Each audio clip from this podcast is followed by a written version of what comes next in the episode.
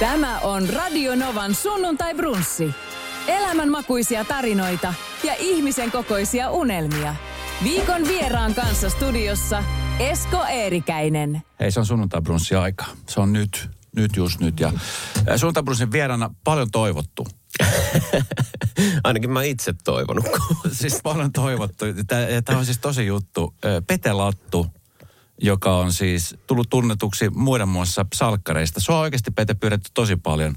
Ja ylipäänsä niin kuin salkkarikästingiä on pyydetty, niin kuin Esko Koveroa ja ketä kaikkea. Siellä nyt on ihmisiä, jotka... Ja mulla ei ollut kertaakaan ketään siis salkkareista. Sä oot ensimmäinen salkkari-podcast-vieraani. Tervetuloa. No, kiitos tästä kunniasta. Ja siis mä sain sut ujutettu tänne ja huijattu vähän senkin ihan sillä ajatuksella, että me puhutaan sun hienosta harrastuksesta, joka on sun intohimo. Me puhutaan myöskin siitä. Aha. Siis eikö me nyt heti aloiteta puhumaan? Ei me ihan heti aloiteta. Mennään pureudutaan vähän asioihin. Siis salkkari täytti just 25 vuotta.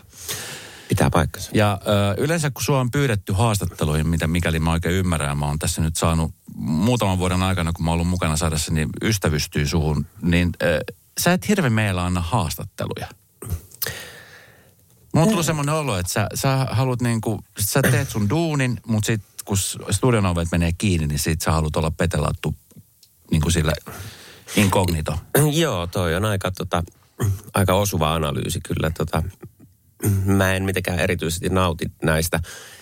Johtuen ehkä siitä, että tämä sarja on ollut jo aika kauan ja olen ollut siinä mukana aika kauan ja olen ehkä kuullut aika monta kertaa samat kysymykset ja en enää sillä lailla ehkä jaksa innostua niistä. Niin. Että mutta sitten sen sijaan nyt, että toi oli niinku kiva, miten sä sanoit, että mun pyydetty tänne, mutta siis mähän on niinku kinunnut, että mä pääsen tänne radioon puhumaan Varjoliidosta. No se on toinen. Mä oon roikkunut sun niinku hihassa ja rinnuksessa kiinni, että koska sä otat mut sinne radioon puhumaan Varjoliidosta. Tässä podcast-sarjassa sua aikaisemmin on yksi ihminen puhunut hieman Varjoliitosta, ja hän on Robin Packalén. Joo. Robin on siis teinitähti jo ollut, siis 10-11-vuotiaasta lähtien, ja hänhän harrastaa sitä samaa.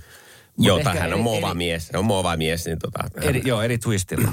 Puhutaan kohta twististä, mutta puhutaan eikä nyt salkkareista. Salkkarithan on siis niin kuin sanottu aikaisemmin 25 vuotta. Mä just eilen katoin, kun selasin somea, niin se oli toimittajan yksi kirjoitus. Kun puhuttiin siitä, siis salkkarithan on tehnyt muun muassa siis kirjoja. Salkkarit on tehnyt vaikka sun mitä. Se on ollut siis 25 vuotta enemmän tai vähemmän suomalaisten arjessa mukana.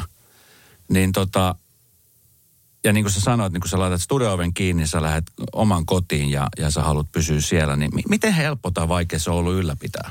Toi niin kuin se, että sä oot Kalle. Ja sitten ovet menee kiinni, sä lähet himaan, sä oot Pete ja sä et anna mitään kenellekään muuta kuin perheelle. No en mä nyt sano, että mä en anna mitään kenellekään.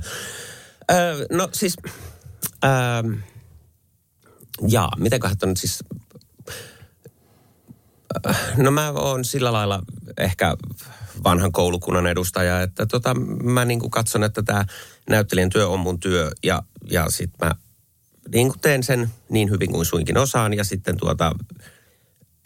sitten semmoiset niin kuin työhön liittymättömät julkisuudessa pyörimiset ja semmoiset ei niin kuin ole tavallaan tarpeellisia tai mulle kauhean mielenkiintoisia.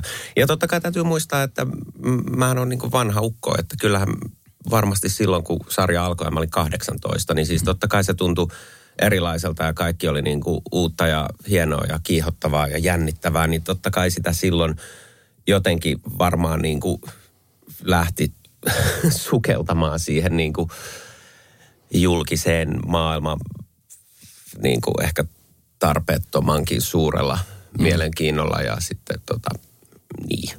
Ehkä voi olla, että mä myös vähän niin kuin säikähdin silloin sitten, kun salkkarithan oli silloin ihan järjettömän iso ilmiö ja sitten niin kuin mikä tahansa meihin liittyvä, niin aiheutti sitten aivan valtavaa mielenkiintoa. Ja sitten sittemmin olen huomannut, että mä en ehkä nauti kauheasti esimerkiksi väenpaljouksissa olemisesta ja sen tyyppisistä asioista, niin sitten se vaan tuntuu niin kuin luontevalta, että mä teen duunini ja that's it. Joo. Sä oot siis kouluttautunut näyttelijä. Kyllä. Ja niin, miten sä aikoinaan päädyt salkkareihin? Hait sä sinne salkkareihin niin kuin Kallen rooliin vai mitä? Siis no eihän silloin tiedetty mistään rooleista eikä mistään Kalleista eikä kenestäkään. Mutta se oli se kesä 98. Mä olin tämmöisessä harrastajateatterissa kuin Ilves Teatteri, joka sijaitsee Käpylässä. Mä olin niiden kesäteatterijutussa mukana. Ja sitten siellä oli tämmöinen ilmoitus seinällä, että koekuvaus. Niitähän harrastajateattereissa usein, niin sinne, niihin tulee tietoa, että etsitään sitä ja tätä ja tuota. Ja sitten kävin koekuvauksissa ja en ajatellut siitä sitten sen enempää. Ja sitten niitä koekuvauksia oli monta kierrosta. Ja sitten lopulta monen mutkan ja jännityksen kautta sitten selvisi, että mä sain tämän roolin. Ja vasta oikeastaan sen jälkeen rupesi pikkuhiljaa niin kuin sitten aukeamaan, että minkälaisesta jutusta on kyse. Mm-hmm. Että kuinka iso ja kuinka niin kuin, siis silleen, että se oli tavallaan se ilmoitus niistä koekuvauksista oli ihan samalla viivalla, että haetaan makkaramainokseen 20-30-vuotiaasta sitä ja tätä. Ja. Että kävin vaan katsomassa mikä meininki. Joo. Mitä sitten kun sä alat huomaamaan, että tää onkin vähän isompi juttu, joka vie enemmän aikaa ja yhtäkkiä te ootte niin kuin kaikkialla. No niin, no sitten sit mä tein sarjaa niin kuin täyspäiväisesti 2 vuotta, mutta sitten mä olin siis niin kuin sanottua hyvin nuori, niin sitten mä ajattelin, että täytyy niin kuin katsoa mitä muutakin on olemassa niin kuin näyttelijän työn saralla ja sitten mä hakeuduin pois salkkareista ja pyrin ylioppilasteatteriin ja sitten mä hain itse asiassa 3 kertaa teatterikorkeakouluun ja sitten 3. kerralla kun pääsin, niin sitten mä olin tietysti siellä ja sitten sen jälkeen kun mä oon valmistunut, mä oon ollut monissa teattereissa ja niin edelleen. Nythän sä oot kesällä taas kesäteatterissa, missä on aika paljon muutakin salkkarikästingiä. Joo, pitää paikkansa. Me tehdään Kangasalan kesäteatterin Vaimoni Moris, klassinen ranskalainen ovifarssi. Tervetuloa nauttimaan kesäteatterista. Miltä se tuntuu hypätä kesäteatteriin? Siis, mulla on vähän semmoinen kaksijakoinen suhtautuminen siihen nyt. Ja. Että kun mä oon pyrkinyt aina pyhittämään kesät vapaa-ajalle, koska se on ainut siedettävä vuoden aika Suomessa. Niin, että mä en ole jotenkin ajatellut, että mä en halua haaskata sitä työntekoon. Ja mulla tietysti olen ollut sikäli etuoikeutetussa asemassa, että mulla on ollut enimmäkseen mahdollisuus tähän. Tai sitten on tehnyt jotain pieniä keikkaluontoisia juttuja. Että sen takia mua vähän jännittää se menetetty, tuleva menetetty vapaa-aika. Mutta sitten taas toihan on siis älyttömän kiva juttu, kun kaikki on tuttuja ja siis jutusta on tulossa hauska, niin siis sitä on varmasti hauska treenata ja hauska esittää. Ja tietysti me toivotaan, että sinne tulee paljon ihmisiä ja saa porukka nauraa. Ja että, että siis tästä kyseisestä jutusta mä oon hyvin innoissani, mutta noin yleisesti ottaen kesäteatterithan on aika sillä lailla intensiivisiä, ehkä jopa aika uuvuttavia projekteja, kun siinä muutamaan kuukauteen ensin harjoitellaan ja sitten esitetään niin paljon kuin vaan sielu sietää. Niin kyllä. Että kyllä se sen jälkeen varmaan sitä lomaa sitten kyllä ihan kaipaakin. Salatut elämät on pyörinyt telkkarissa 25 vuotta. Sä olit väillä pois, sä olit 10 vuotta poissa. Joo, tai 11 vuotta, mutta siis joo. Ja Kalle lähti Brasiliaan. Ja sitten kun Kalle tuli takaisin, millainen se oli se hetki, kun sä halusit, tai miten sä palasit takaisin sinne sarjaan? Mä olin siis ollut olin silloin Kansallisteatterissa ja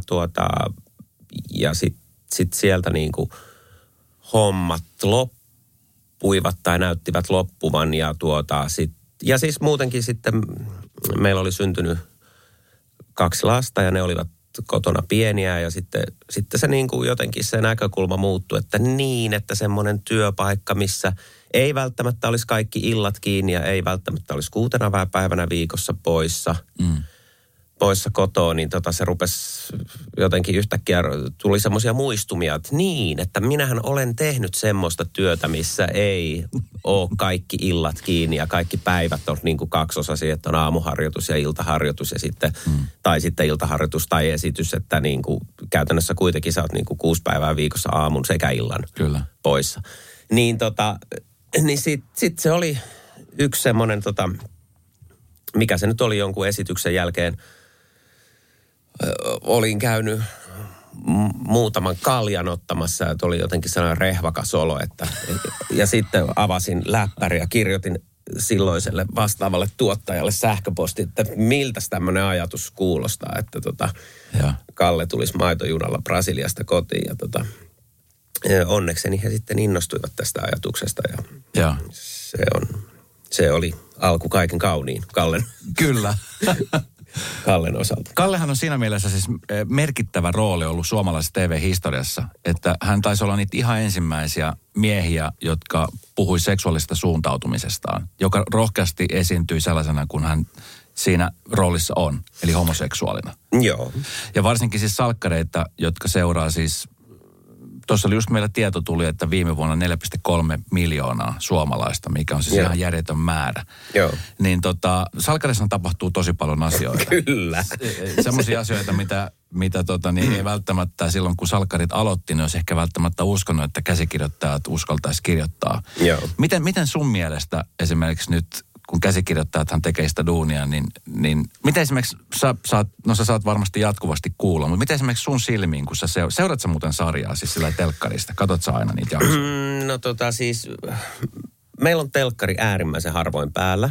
Ja sitten jos se sattuu olemaan semmoisen aikaan päällä, että salkkarit tulee, niin kyllä mä sitä niin kuin aina pyrin katsomaan. Mutta en kyllä voi sanoa silleen aktiivisesti seuraavani. Okei, mutta tiedät mitä sarjassa tapahtuu, kun sun niin rooli ulkopuolella. No joo, mitä suurin piirtein. Joo. Miten mieltä sä oot itse esimerkiksi tämmöistä juonen käänteestä, mitä nyt on tapahtunut? Siellähän on tapahtunut siis aika paljon kaiken näköisiä. Esimerkiksi siellä on ollut äiti ja tytär, joka on alkanut seurustelemaan saman miehen kanssa ja tämän tyyppisiä asioita. Et niin mitä mä olen mieltä siitä? No. Niin. Tämä on saippua sarjaa, jossa paljon tapahtuu. No toden totta, siinä tapahtuu paljon ja siinä tapahtuu uskomattomia asioita, mitä ei välillä soisi pahimmalle vihamiehellekään, saatika omalle roolihahmolleen. Mutta niin, no se on tietysti, se sarja on aina ajassa kiinni ja siis sehän on tosi hienosti ottanut sinne esiin kaikkea mahdollista ja sitten, tai että usein on ollut niin, että sarjassa on kirjoitettu joku juonen käänne ja sitten menee 3 kuukautta ja sitten se on niin kuin tosi iso otsikko lehdissä.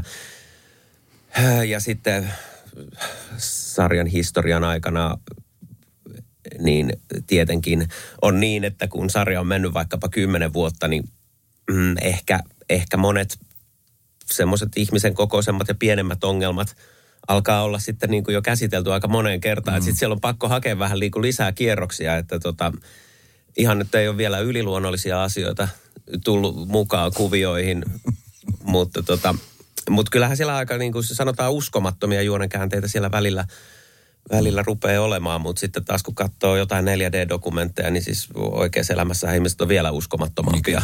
Että en mä osaa tuosta nyt oikein mitään kauhean älykästä sanoa noista juonen käänteistä muuta kuin, että omalta osaltani mä katson, että roolihenkilölleni tapahtuu näitä asioita, koska näin on kirjoitettu. Niin kyllä. Ja se täytyy vaan niin kuin, ikään kuin hymyillen hyväksyä. Onko joskus muuta ollut sellaisia tilanteita, että joku tilanne, jossa käsikirjoittaja on antanut sulle tämmöiset pelit ja niin sä oot ollut sillä, että ei mä en niin kuin, tää jotenkin menee mun hilseen ylitse?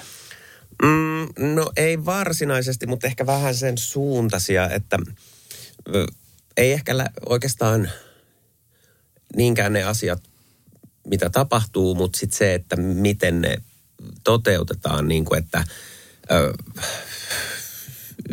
yhtenä esimerkkinä nyt siis voisin ottaa tämän, missä Kallella oli yksi niistä psykopaattipoikaystävistä, joka sitten raiskasi hänet siellä huvijahdilla, niin siis se, mua on siis tosi vaikeaa siis ikään kuin uskoa sitä, että miten se niin kuin tapahtuu niin helposti, että eikö se panis hanttiin. Mutta siis onneksi meillä oli upea ohjaaja Teresa McLean, joka sen ohjasi. Ja me saatiin se niin kuin jotenkin sellaiseksi, että se oli niin kuin uskottavuuden rajoissa ja kuitenkin niin, että se pystytään näyttämään ennen puolta yötä telkkarissa. Yeah. Että ja sitten on ehkä joskus ennenkin maininnut, mutta et se oli ehkä sitten semmoinen yksi juonen käänne, että silloin kun vuodesta 1998 alkaen, kun oli tämmöinen ikään kuin yksinhuoltajaperhe, oli Ismo ja sitten hänellä oli niin kuin 2 lasta hoidettavana ja oli niin kuin vaikeeta ja näin. Niin, että sitten kun aikaa kului tosi paljon ja sitten kirjoitettiin näin, että Kallen äiti, joka on ollut siis sarjan alusta lähtien ikään kuin kuollut. Hän on ollut yksinhuoltaja perheessä asunut. Niin sitten se äiti voitti kuoleman ja tuli takaisin kuvioihin mukaan, ja että se onkin asunut siellä Etelä-Amerikassa ja kaikki nämä vuodet. Kalle on tiennyt. Että on niin siinä oli kyllä, täytyy kyllä niin kuin jotenkin henkisesti vääntää itsensä niin kuin todella monelle mutkalle, että miten me voidaan tehdä näitä kohtauksia ikään kuin niin, että kaikki mitä me ollaan tähän asti tehty onkin ollut viimeinen 15 vuotta sarjaa on ollut ikään kuin Kallen kannalta jotenkin huijausta. Niin, mutta sitten siinä kohtaa täytyy vaan hengitellä syvää ja todeta, että it is written.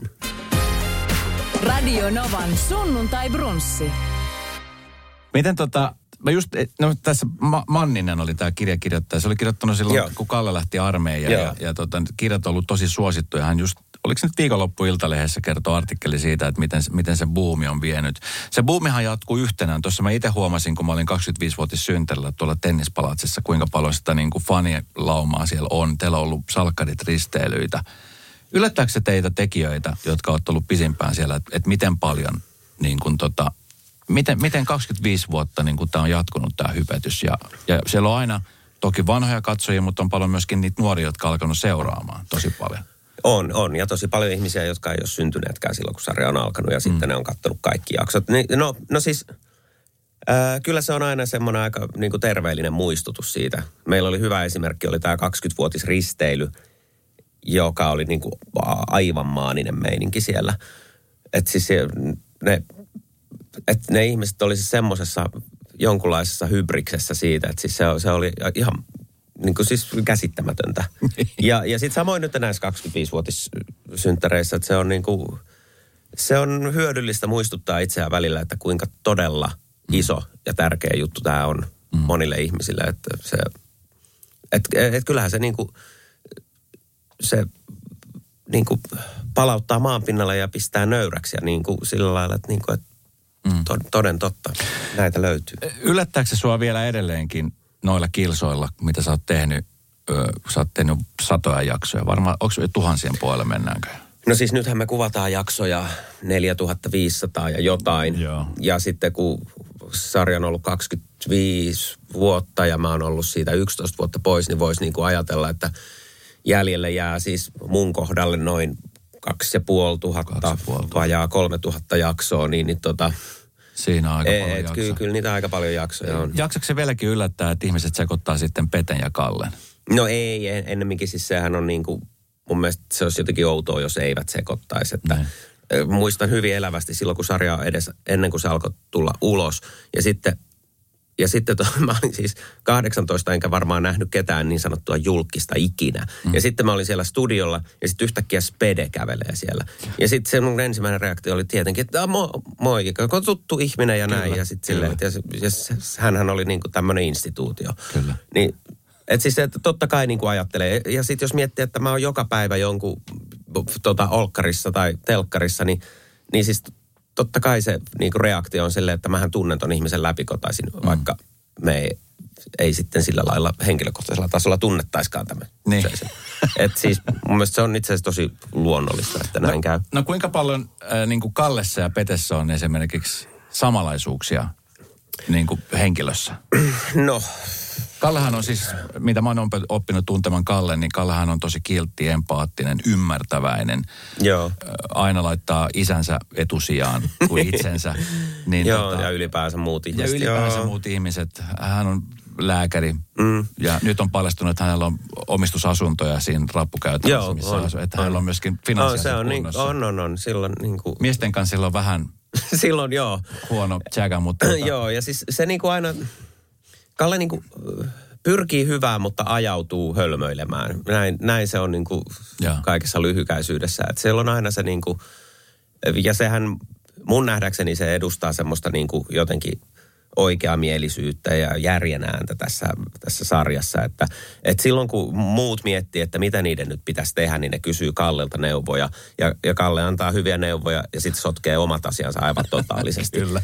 No, millainen Pete sitten on? No mun tietysti tekisi mieli jotenkin sanoa, että mä oon itse hirveän paljon fiksumpi ja ehkä vähemmän äkkipikana ja ainakin ehkä vähemmän niin kuin impulsiivinen kaiken maailman niin kuin kihlautumista ja naimisiin menojen suhteen ja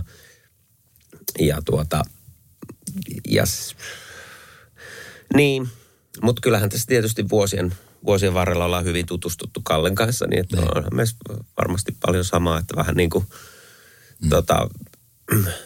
pariskunnat alkaa muistuttaa toisiaan, niin varmaan niin kuin roolihenkilötkin alkaa muistuttaa esittäjiänsä sitten niin sitä, jossain määrin. Mä mietin sitä, että kun aika paljon esimerkiksi voisin kuvitella, että sun kohdalla, kun niitä jaksoja tulee ja sit sä tiedät suurin piirtein synopsin ja opettelee vuorosana sun muuta, niin kuinka paljon Kalle on sun unessa?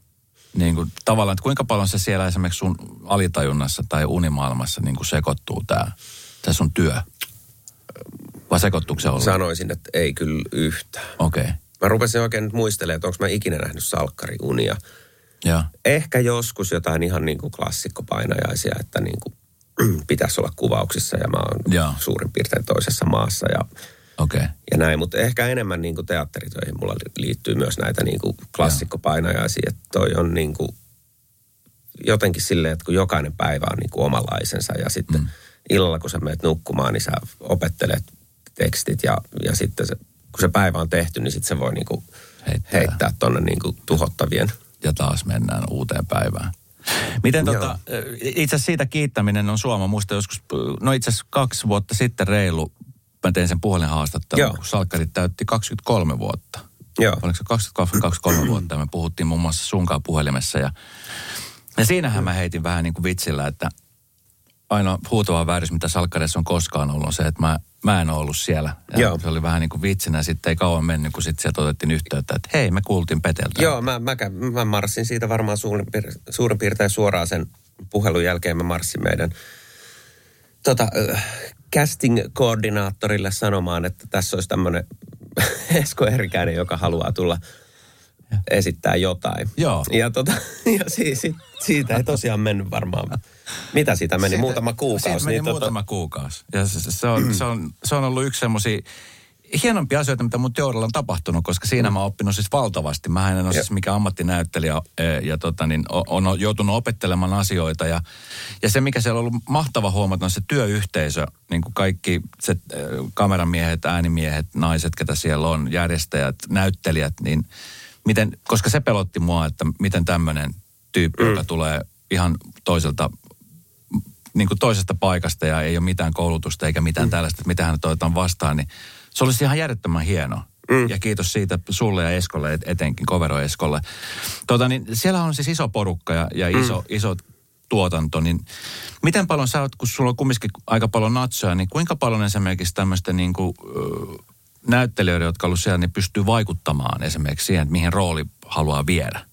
Onko teillä semmoista mahdollisuutta? No ei varsinaisesti. Siis on tietenkin jotain, että jos näkee, että käsikirjoituksessa tulee jotain niin kuin aivan mahdotonta, niin sitten siitä voi käydä keskustelemassa käsikirjoituksen kanssa, että voidaanko tälle tehdä jotain ja voidaanko tätä jotenkin muuttaa, että siitä tulee niin kuin helpommin sulatettavaa.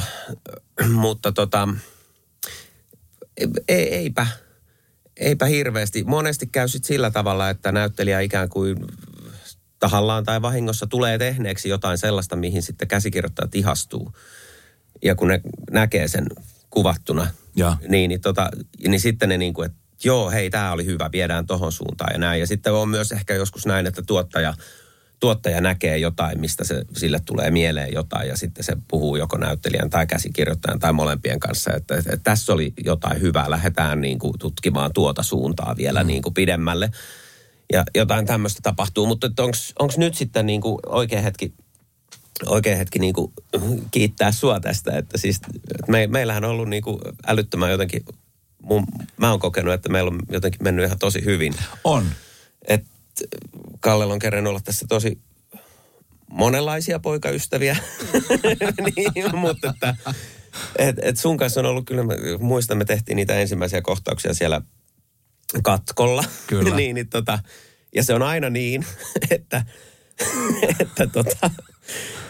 koska lokaatiokuvaukset kuvataan aina ensin, niin sitten niinku, tulee uusi henkilö, niin sitten hänellä on studiossa jotain, mutta sitten yleensä se tulee aina ensimmäisenä sinne lokkiin.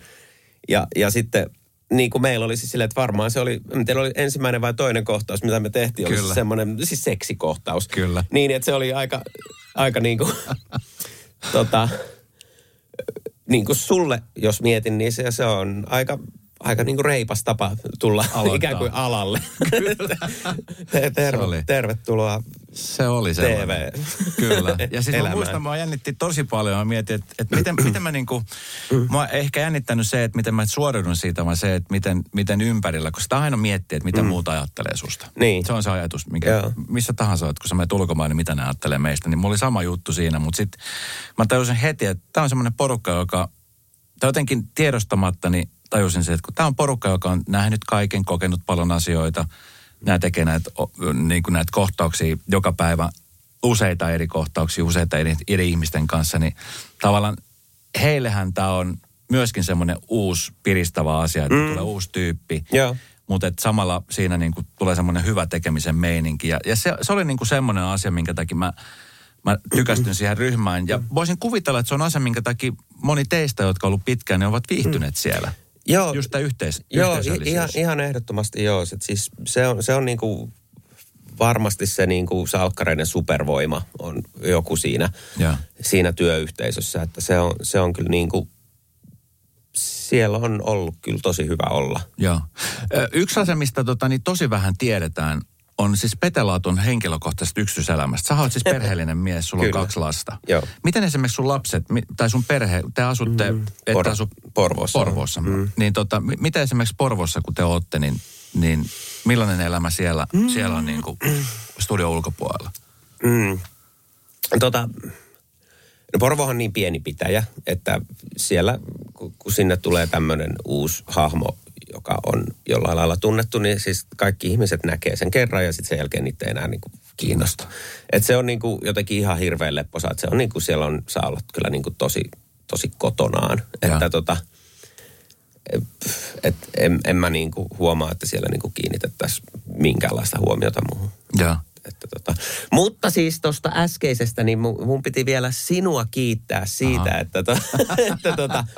että jos me puhutaan vaikka näistä niin kuin ensimmäisistä kohtauksista, että jos sua jännitti, niin se ei kyllä niin kuin näkynyt mihinkään. Että oli jotenkin älyttömän helppoa heti jotenkin lähteä sun kanssa, että on niin kuin jotenkin tosi luottavainen ja semmoinen niin kuin helppo ollut sun kanssa. Ja mä jotenkin uskon siitä, kun sä et ole enää ihan lapsonen, että jotenkin tuntuu, että sä et niin kuin jaksa hirveästi. No niin kuin se, että me pannaan heti sinne niin kuin ja vaatteet pois suunnilleen ja näin. Että ei ole enää sellaista niin kuin, tarpeetonta ylimääräistä jännitystä sen oman itsen suhteen, vaan niin kuin, että se on jotenkin tosi rela ja silleen, että okei, no näin näitä tehdään. No okei, ei siinä mitään tehdään sitten. Et on ollut niin kuin siis jotenkin ihan älyttömän niin kuin helppo pudota siihen hommaan sun kanssa. Kiitos. Ollut tosi hauska kiitos siitä. Ja toivottavasti saadaan tehdä vielä pitkään. Joo. Leikit jatkuu taas. Kyllä, niin jatkuu. Nyt mennään siihen, mistä joka kerta kun mä oon sun kanssa kuvauksissa, niin sä oot aina näyttänyt mulle videoita, ei sun urasta, eikä sun kohtauksista, vaan eikä sun perheestä. Mä en ole koskaan itse asiassa nähnyt sun lapsista mitään kuvia tai puolisosta mitään kuvia. No, on kuullut heistä, mutta se mistä mä oon kuullut tosi paljon on se, että sä oot hurahtanut, kun ihmiset hurahtaa erilaisiin urheilulajeihin tai ylipäänsä niin kuin harrastuksiin. Sä oot hurahtanut siis Varjoliitto. liittoon. Ei liitto. Varjoliitto. Varjoliitto, kyllä. Eli se on niin kuin lajina monelle täysin tuntematon. Alalla paljon on Suomessa harrastajia. Mitähän mä sanoisin? Varmaan, olisiko 1000 ja niistä aktiivisia ehkä 200. Teitä aika vähän. Aika vähän, joo. Se ei ole vielä mikään olympialaji. No ei joo, ja se onkin suuri epäkohta. Mutta siitä kisataan. Kisataan, joo. Ja paljonkin kisataan. Ja mun on nyt pakko nostaa tässä esiin Jouni Makkonen, joka on hallitseva Euroopan mestari. Meillä on Suomessa Varjoliiton matkalennon Euroopan mestari, joka on tehnyt 2 vuotta sitten huikasevan matkalentoennätyksen yli 500 kilometriä lensi Heinolan tietämiltä Pudasjärvelle. Okay. Se on uskomaton suoritus. Moni tällä hetkellä miettii, että okei, että meillä on mestari, joka on varjoliitänyt Heinolasta sinne 500 kilsaa. Mutta tähän liitätte niinku nimenomaan siis, että siellä on moottoreita. Kyllä, tämä on siis nimenomaan varjoliitoa. Kyllä. Ja se perustuu siihen. Joo. Ja sitten se Packalénin homma on movailu, eli moottoroitua varjoliitoa. Ja sillä tietenkin, kun on moottori, niin sähän luonnollisesti pääset paljon pidemmälle ja pysyt ehkä edellä ilmassa kuin ilman. No joo, mutta sitten siinä on taas se, että eihän ne kauaa kestä siellä, kun ne bensa loppuu. Ja sitten kun ne bensa loppuu, niin sitten mitä ne tekee? Sitten ne... Siinä on enemmän painoakin vielä. On, siinä se 20 kiloa painaa se moottori, niin sittenhän ne tulee maahan niin kuin paljon vauhdikkaammin kuin me. Okei, miten sä niin kuin aikoinaan sitten esimerkiksi löysit tämän lajin? No mulla kävi semmoinen, että mun kaveri pakotti mut mukaansa laskuvarjohyppykurssille ja se oli ihan alright. Me käytiin se kurssi ja harjoiteltiin tuulitunnelissa ja sitten hypättiin se siihen kurssiin kuuluva yksi hyppy. Ja sehän oli jännittävää ja niin kuin adrenaliinia oli kyllä ja kuolemanpelkoa ja kaikkea. Millainen se muuten oli se ensimmäinen hyppy? Se meni ihan tosi alright. Ei siinä siis... Koska mä oon tehnyt siis tandemhypyn. Joo. Ja se oli siis, meillä sattui olla vielä semmoinen todella kirkas, ihana päivä. Joo. Malmin lentokentältä lähtöpaikka. Joo. Ja oliko se 5 tonnista, kun me tultiin alas? Joo. Mulla on korkeapaikan kammo, mutta siellä se ei tunnu miltään. Niin, ei se. Se on niin korkea. Mutta sitten jotenkin se liitäminen siellä alaspäin, niin se oli siis jännittävä. Joo. Ja meitä oli siis, mulla oli mies siinä alhaalla, joka osasi tehdä hommat. Yksin kun sä hyppäät, niin no, tietenkin sä oot sanonut koulutuksen, mutta millainen se oli se eka fiilis? Siis sehän kun hypätään eka laskuvarjohyppyyn, niin sit siinä on niin sanotut hyppymestarit siinä. Että sä hyppäät niin kuin 300. Siinä on 2 tyyppiä tulee sun vierelle ja pitää sua kiinni, että sä hölmöile. Okay. Tai joudu mihinkään hallitsemattomaan kierteeseen siinä, koska se vapaa pudotus tuntuu aika veikeltä. Mutta anyway, olin sitten hyppäämässä ja sitten siinä kohtaa, kun mä sen varjon avasin, niin sit mulla oli semmonen niin kuin tiedätkö kirkas hetki, että... Et vapaapudotukset sikseen ja kaikki lentokoneet ja jonninjoutavuudet niin kuin jätetään tästä välistä, mutta tämä on siistiä, tämä liitämishomma. Okay. Ja siis laskuvarjohan tekee niin kuin ihan älyttömyyksiä. Me avattiin se 1,5 kilometrissä se varjo ja sitten menee 3 minuuttia, sä oot maassa. Niin kuin what? Jos mä pääsen varjoliitimellä 1,5 tonnia, niin mä oon siellä tunnin. Kyllä. Niin. Et siis se on niinku, että me niinku lennetään, se on vaan niinku jotenkin hidastettua putoamista. Sä halusit maksimoida sen fiilisen. No joo, ilman muuta, joo. Mutta hei, meidän loppu nyt aika, niin oli kiva, kun ne ei. Haista! Jumala! Mutta siis eli onko se kallis harrastus? No. On siis. No joo, onhan se niin kuin kallis harrastus, että periaatteessa kurssi maksaa jonkun 2 tonnia ja sitten on mahdollista hommata niin kuin käytetty siipi varsin kohtuullisella hinnalla ja näin, että noin niin kuin, että jos oikein haluaa vetää sen tiukan budjetin mukaan, niin se on mahdollista, sanotaan, muutamalla tonnilla päästä jo tosi pitkälle. Ja. Mutta sitten siinä tulee semmoinen niinku tarve, että ehkä mä haluun tommosen ja mä haluun vähän toisenlaisen siiven ja mä haluun sitä ja tätä ja tuota lisävarustetta, niin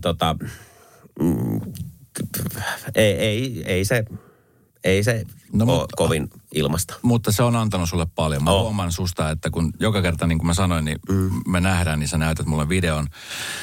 Eli lähtökohtaisesti sulla on siis se varjoliitin, joka on siis yksi iso siipi. Se on, joo. Ja sitten lähdette vetoauton vetämänä. Joo, auton tai useimmiten mönkiä, mutta siis joo. Eli meidät vedetään ylös. Niin kuin yleensä meillä on semmoinen peltosuora.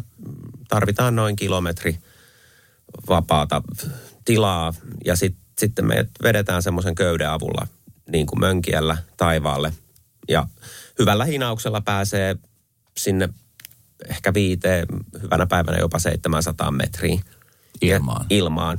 Ja sitten me ollaan siellä, irrotetaan hinausköysi Ja sitten se varsinaisesti niin kuin alkaa se. Sitten me lähdetään liitämään ja etsimään termiikkejä, eli nousevia ilmamassoja, mitkä sitten niin kuin vapautuu maan pinnasta aina milloin mistäkin. Ja niitä pitää löytää ja niitä ei voi nähdä eikä niin kuin oikein ennustaa. Niin sitten se vaatii hiukan hyvää tuuria ja sitten tietenkin paljon taitoa. Ja että sanotaan, että noin 10 vuotta menee, niin sitten tulee semmoinen niin kuin linnunsielu, että sitten sieltä ei putoa, jos vaan on niin kuin jotenkin lennettävää keliä. Kauan sä oot harrastanut nyt? 3 vuotta ja vähän reilu. Mutta siinähän siis nimenomaan joutuu aika paljon opettelemaan tämmöisiä meteorologisiakin juttuja. Joo. Sä tiedät niin kuin ilmavirtauksista ja tällaisista. Joo. Siis tosi paljon pitää, jotta pystyy niin kuin näkemään, että mitkä on niin kuin lennettäviä kelejä ja mihin kannattaisi ehkä yrittää ja näin. Niin siis täytyy tosi paljon lukea myös sääennusteita ja yrittää jotenkin oppia siitä. Mikä on pisin aika, mitä sä oot liitänyt?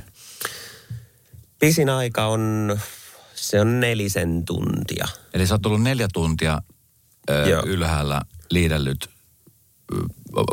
Virtausten vietävänä.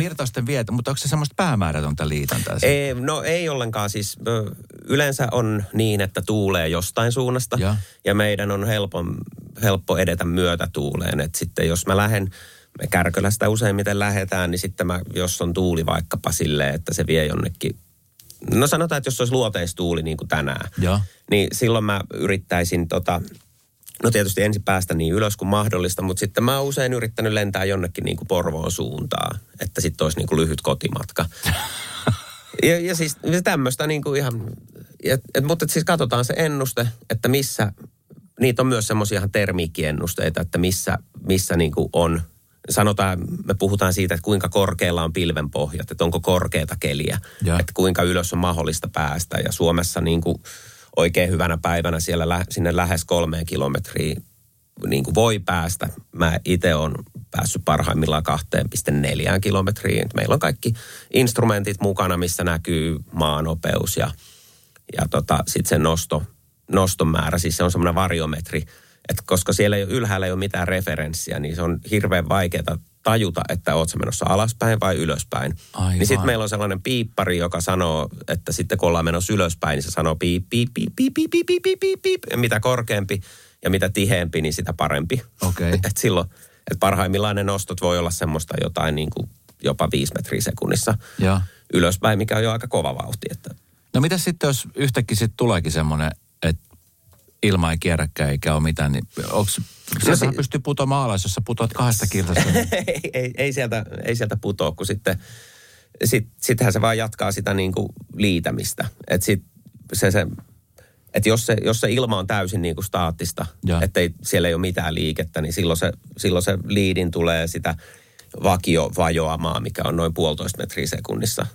Eli semmoista niin kuin hyvin, hyvin rauhallista tahtia, että jos sä oot päässyt kilometriä ja tuut sieltä niin kuin alas, niin kyllä se kestää niin kuin 15 minuuttia ennen kuin sä oot maanpinnassa.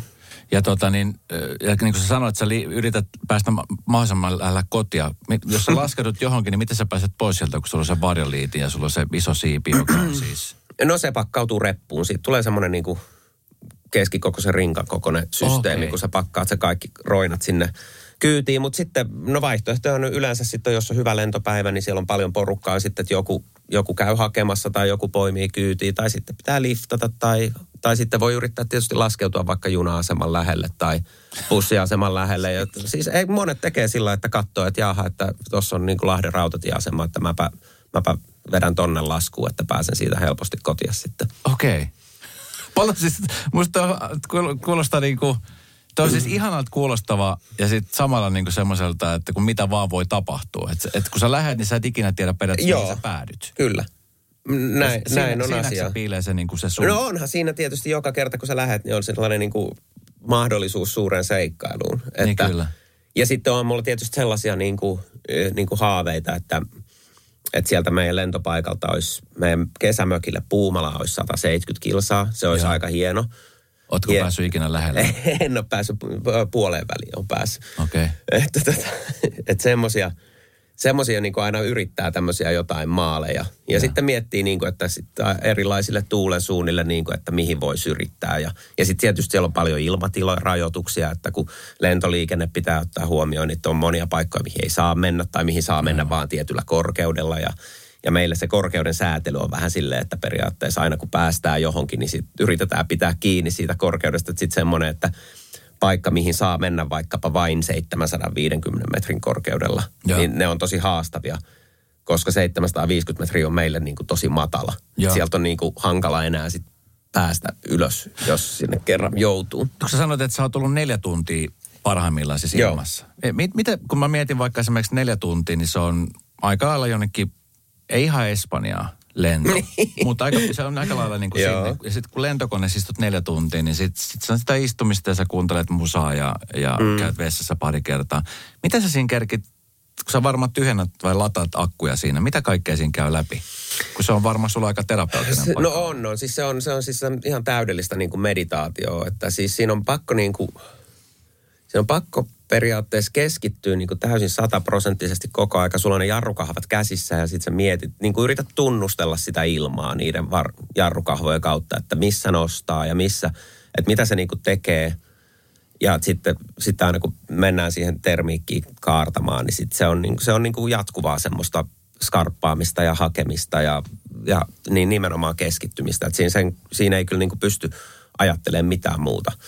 Ja sitten kun siitä lähdetään niin kuin etenemään, niin sitten ollaan niin kuin liuutaan ja yritetään sitten matkalta löytää se seuraava nosto. Niin siinä on niin kuin hetki sillä lailla relata. Ja monesti siinä voi vaikka kuvata videoita tai niin kuin ihan vaan nauttia siitä, koska maisemathan on ihan tajuttoman siistejä. Ikinä pääsen näkemään tuommoisesta perspektiivistä paikkoja. Että siellä on niin kuin kaikki näyttää niin erilaiselta ja yhtä niin kuin, se maisema muuttuu karttakuvaksi, näkee kaikki vesistöt ja rannikot ja välillä näkee niin kuin... No miltä se Suomi näyttää? Sä oot ollut niin kuin lintuna siellä ylhäällä niin, taivaalla. Siis se on älyttömän siistiä, kun se mittakaavat menee niin kummalliseksi, että mä yksi kerta lensin esimerkiksi sillä, että mä katson, että tossa on Riihimäki ja tuolla näkyy Hämeenlinna, että mä lennän Riihimäelle ja sitten no vielä jatkuu ja keli kantaa ja sitten mä lennän tonne Hämeenlinnaan.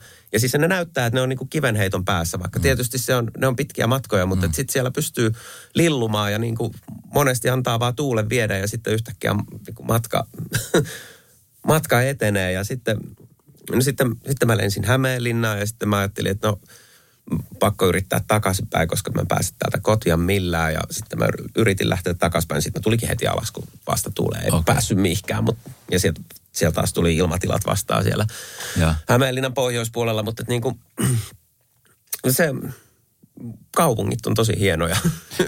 Mitkä sun tavoitteet on tuossa? Onko se niin kuin, koska se ei ole enää semmoinen niin kuin sunnuntaiharrastus sulla? No ei, kyllä se on niin kuin, kyllä se on tosi... Mikä sun tavoite tosi paljon enemmän. Ja mitä sä haluaisit tavoitella? No tavoite on oppia tietysti koko aika paremmaksi, oppii pysymään paremmin, oppii paremmin kestämään siellä termoissa sitten, kun niitä löytää.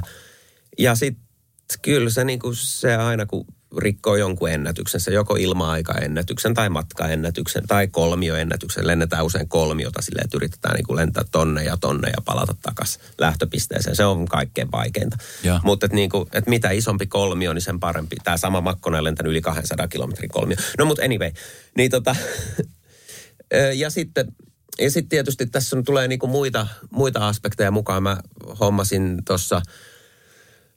jokin aika sitten niin tandemluvat, että nyt on niin kuin pystynyt vähän sitten esittelemään tätä maailmaa niin kuin muillekin. Omia lapsia saanut vietyä taivaalle ja sitten ja säkin pääset lentämään sitten heti, kun sää sallii.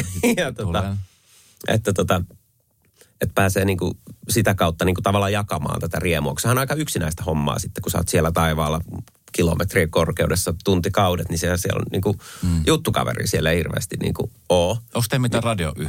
On. Siis yleensä on aina radioyhteys jonnekin, joko maahan tai sitten jollekin kavereille, jotka lentää siellä myös. Ja sitten tietysti, mä oon siis tasan yksissä kisoissa ollut tähän mennessä. Ja mutta kyllä mä niinku yritän sitten jossain vaiheessa ehkä niinku ihan vaan niinku huumorimielellä mennä kisoihin. se menestyksellä ei ole niin kuin mitään merkitystä, mutta ne on hauskoja tilaisuuksia. Siellä on sosiaalinen meininki ja sitten siellä on aina järjestetty paluukyydit, mikä on tietenkin hirveän hauskaa. Ja sitten siellä on jotain niin kuin tämmöisiä tehtäviä, mitä kaikki yrittää lentää. Niin se... Miten esimerkiksi perhe on ottanut, sun puoliso on ottanut tämän harrastuksen? Koska voisin kuvitella, että se on aikaa vievää, se on rahaa vievää. Ja sitten nimenomaan se, että no nyt se Tannen juttu varmaan avaa eri lailla, mutta sitten se on aika yksinäistäkin. Niin, joo. Ja no sitten jos sä puhut kotona jatkuvasti siitä, että millaiset ilmavirrat on ollut, niin onko siellä otettu niin silleen, että jes, kiva, kerro Pete lisää. No vähän noinkin, mutta mulla on siis sellainen niin kuin, ja nyt tietysti terveisiä kotiin kovasti, mulla on sellainen siunaus, että mun rakas vaimoni harrastaa ratsastamista, okay, eli hevoshommia, eli tavallaan niin kuin... Teillä on halvat harrastukset molemmilla. Niin, että periaatteessa niin kuin mikään määrä aikaa tai rahaa ei niin kuin...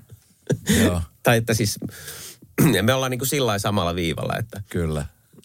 Että meillä on molemmilla aikaa ja rahaa vievät harrastukset, niin meillä on niin kuin sillä lailla helppo kommunikoida. Joo, ootte sitten tutustuneet muuten nyt sitten, ootko sä käynyt esimerkiksi ratsastamassa? Oon mä käynyt siis tässä vuosien mittaan, ja siis mä dikkailen, mä käyn tosi paljon siellä tallilla mukana. En mä niin kuin sinänsä ratsasta, mutta mä sitten on usein niin kuin vaikka juossut mukana kun siellä metässä, kun hän ratsastaa hevosellansa, niin se on niin kuin tosi nastaa mun mielestä. Mä niin kuin ihan viihdyn niissäkin hommissa, vaikka mä oon allerginen hevosille, enkä sinänsä kauheasti pidä niistä, kun ne on arvaamattomia ja vaarallisia olentoja.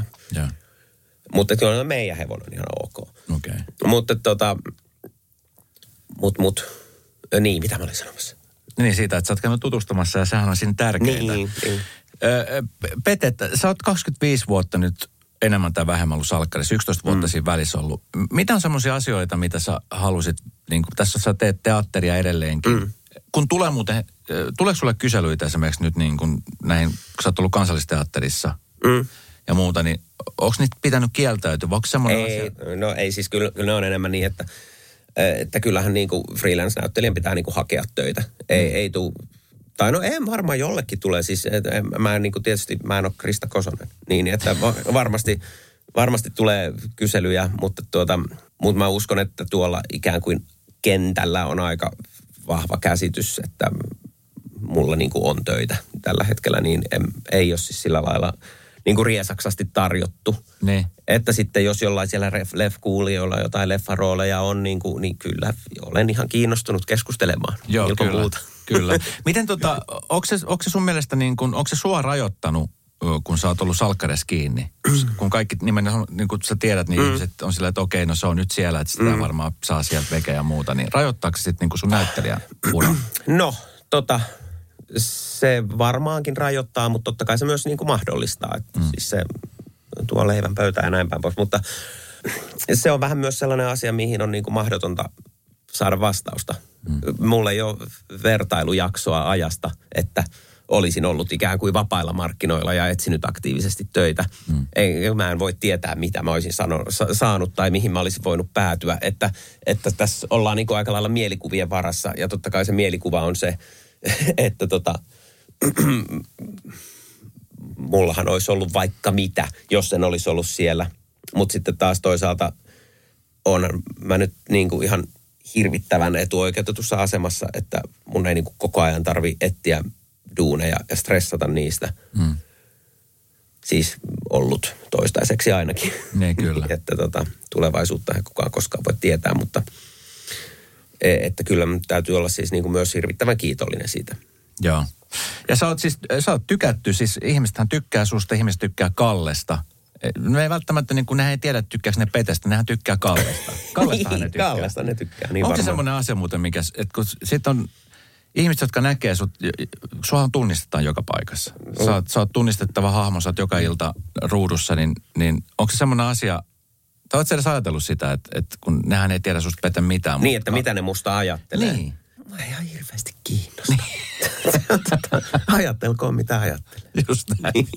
Hei, Pete. No. Mulla on täällä tämmöinen kysymyspurkki. Okei. Okay. Otat sieltä 2 kysymystä. Ja mieti samalla tässä semmoista biisiä, koska mä ollaan radiokanava. Niin, aivan. Kuuntelet sä muuten neljä tuntia aikana niin sähän pystyt kuuntelemaan Radionovaa. Et sä kuuntele musaa siellä. Mä kuuntelen vaan ilmailuradiota siellä. Ilmailuradiota. Kuulostaa tosi... Se on oma taajuutensa, aivan, jota lentokentät ja lentokoneet käyttää. Onko muuten siis, pakko kysyä, onko ollut läheltä piti tilanteet sulla siellä ilmassa? Mä mietin vaan, nykyään on tullut tosi paljon drone-maailmaa. Ja sitten on, mitä kaikkea siellä on, lintuja. Niin. No linnut ei haittaa, ne on hienoja. Välillä ne tulee samoihin termikkeihin pyörimään, niin kuin jotkut liitävät isot linnut, ne on ihan mahtavaa. Mutta siis joo, kyllä on. Ja on ollut siis pieniä haavereita, niin kuin, että siis kaikenlaista. Joskus on päätynyt puuhun ja sen semmoista, mutta sitä aina sanotaan, että on sellaisia varjoliitejä, jotka eivät ole olleet puussa ja sellaisia, jotka ovat olleet puussa ja sellaisia, jotka eivät vielä ole olleet puussa. Että se on... Sä oot ollut jo. Joo, on ollut monta kertaa puussa. Useammin kuin kerran. Mikä on se fiilis, kun sä näet? Onko teillä siis, onko laskuvarjo varmuuden? Varavarjo on, joo. On olemassa. Joo, että siis se siipihän, siellä on paljon turbulenssia, siellä on paljon niinku elämää siellä ilmassa. Joskus käy niin, että se siipihän saattaa rutata. Se on kangasta, se on niinku periaatteessa niinku muovipussi. Ja. Niin sehän sitten, kun se ilmamassat menee oikein sekaisin, niin sehän voi vetää sen niinku periaatteessa solmuu siellä. Ja.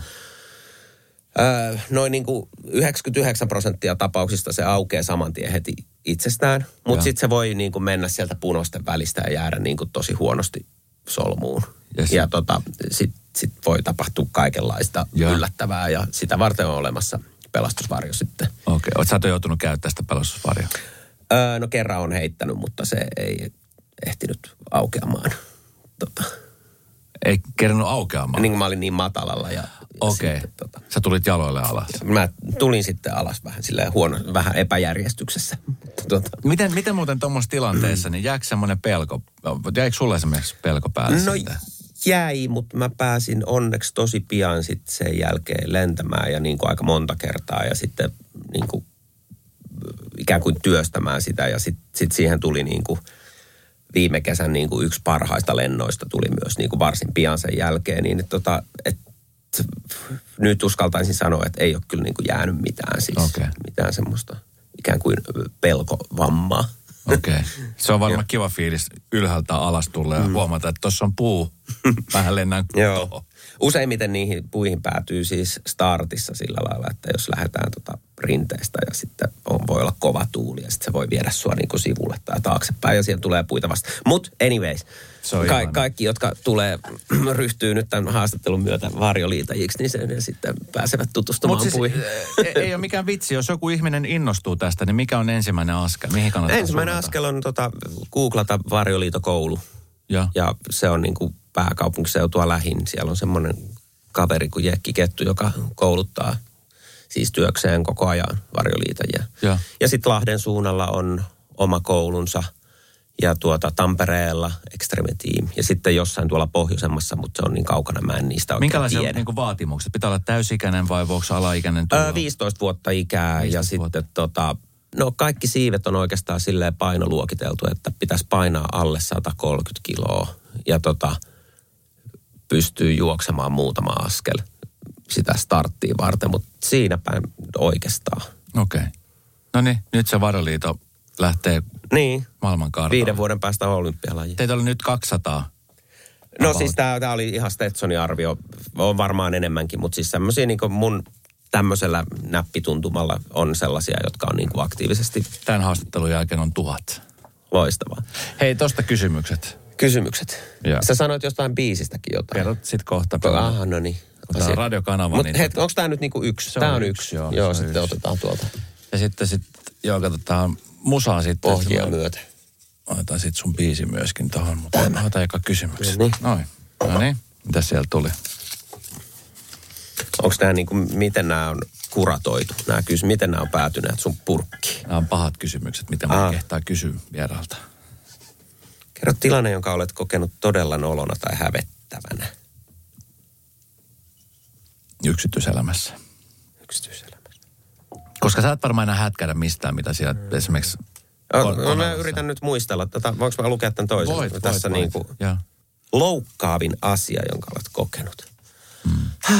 Nämä superlatiivit on aina niin kauhean vaikeita, kun sit pitäisi yrittää muistaa, että mäkin on niin vanha jo. Paljon sä oot vanha, kun sä puhut siitä, että sä oot vanha? 44. 44. Eli melkein 50. Toi on muuten ärsyttävää. Mä muistan silloin, kun mä olin 44, sä oot kohta 50. Eihän nyt lähetäkään 50, se on 6 vuotta, se on ihmisikä. Loukkaannut se helposti? No en varmaan, kun mä en nyt keksi niinku mitään. Niin. Onko fanelta tullut mitään sellaista, kun mä jossain luin, että kun ihmiset on silleen, että kun se Kalle on vähän se, kun se on homoseksuaalia, kun se on vähän se Ismo koko aika, se asuu siellä. Että onko semmoisia juttuja, mitä sä oot varmaan kuullut kaikkia mahdollista? Joo, mutta siis, no ne nyt ei ole sellaisia, että niinku, että mä en niinku koe olevani itse vastuussa Kallen edes on. Nämä on nyt jotenkin vähän samanlaisia kysymyksiä, nolona tai... No vastaa siihen yhteen. Nolona tai... Mä en niinku... Tää on nyt tyhmää. Tää on tyhmää, että mä nyt jotenkin kiemurtelen tässä niinku mikäkin poliitikko. Mutta niinku, kun mä en nyt siis pysty tavoittamaan mieleeni mitään. Mikä on loukkaavin asia, jonka olet kokenut. Mutta mutta mä sanon, että siis tähän, nyt vaikka tämmöisen, että siis mä jotenkin loukkaannun ikään kuin yleisesti ja maailman puolesta. Esimerkiksi jos mä näen joskus, että joku ihminen heittää roskia kadulle, niin mä menen semmoisille kierroksille siitä. Että tosi usein on niin kuin juossut kiinni niin kuin kakaroita tai aikuisiakin ja poiminut ne roskat ja sitten niin kuin mennään, että hei! Että sulta putosi tämmöinen, ole hyvä. Mutta tämä on nyt siis tosi huono vastaus tähän kysymykseen. Mä en kykene tähän. Vastaus. Porvoossa on siis siistit kadut. No, olisikin. Nolona tai hävettävänä. Kun ainakin tuossa kävi ilmi se, että kun sä oot ilmeisen sinut itsesi kanssa, kun ei sua niin kuin sit kiinnosta, että mitä. Niin.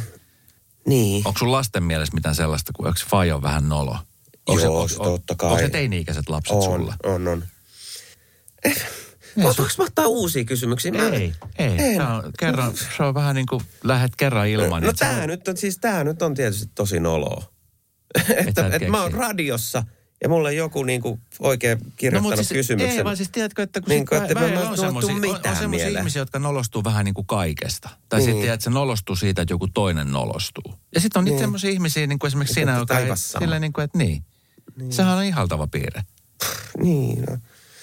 Sehän on ihaltava piirre. Kun sun arkihan on, sä teet nyt niin kuin, milloin teillä aikaa muuten kesäteatteritreenit?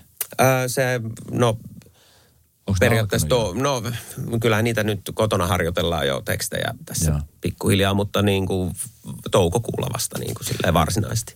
Kun sun arkehan on, moni ajattelee, että sä oot koko aika kuvauksissa, niin kuin sulla varmasti ajoittain on siis pitkiä työpäiviä, mutta sitten on myöskin niitä päiviä, jolloin sä sitten varjoliitelet tai sitten oot perheen kanssa, niin se on semmoista niin kuin perusarkea. Joo. Mutta että liittyykö niin kuin, sä et nolostele himassa mitään, sä oot faija. Niin, mä oon ihan... Ja sitten työyhteisössä. Niin, mä oon varmaan niinku kotiutunut sen verran hyvin, että mä niinku jaksa kauheasti puristaa mailaa. Mutta hei, nyt mulle tuli yksi mieleen, joka on ollut tosi nolo. No. Tai siis silleen, jonka silloin koin kyllä niinku tosi hävettäjä, joka liittyy niinku tämmöiseen kehonkuvaan. Tää on ollut siis sitä aikaa, josta ehkä vähän vihjasinkin tuossa alkupuolella, että kun oli niinku kaikki oli uutta ja tuli julkisuutta yhtäkkiä paljon ja sitten niinku sitä meni... moneen juttu mukaan. Niin, silloin oli semmoinen, olikohan se nyt Demi-lehti? Joo, Demi-lehti oli. Se on semmoinen ainakin ollut olemassa, mä en ole varma, oliko tämä nyt se lehti. Mutta joka tapauksessa niillä oli semmoinen, niin kuin, että siellä otettiin aina joku kuva jostain, niin kuin, siis tämmöinen niin kuin, vähän niin kuin, tiedätkö, vähissä vaatteissa joku kuva. Ja, ja sitten siinä oli just edellisessä numerossa oli ollut tämä Rasmuksen Lauri, joka oli jotenkin älyttömän hieno, kun oli kauheasti niin kuin niitä sulkia ja muuta ja pimeä valoja jotenkin näin. Ja sitten mä menin niin kuin vastaavaan kuvaan. Se oli vähän niin kuin semmoinen joku tiedätkö, semmoinen kuva, jonka sitten voi laittaa. Keskiaukema. No joku sellainen, minkä voi sitten ottaa sieltä ja laittaa seinälle. Just näin. No ja sitten mä olin niin kuin jotenkin siinä käsityksessä, että mä oon ihan helvetin hyvässä kondiksessa, kun mä olin niin kuin nuori ja pöyhkeä. Ja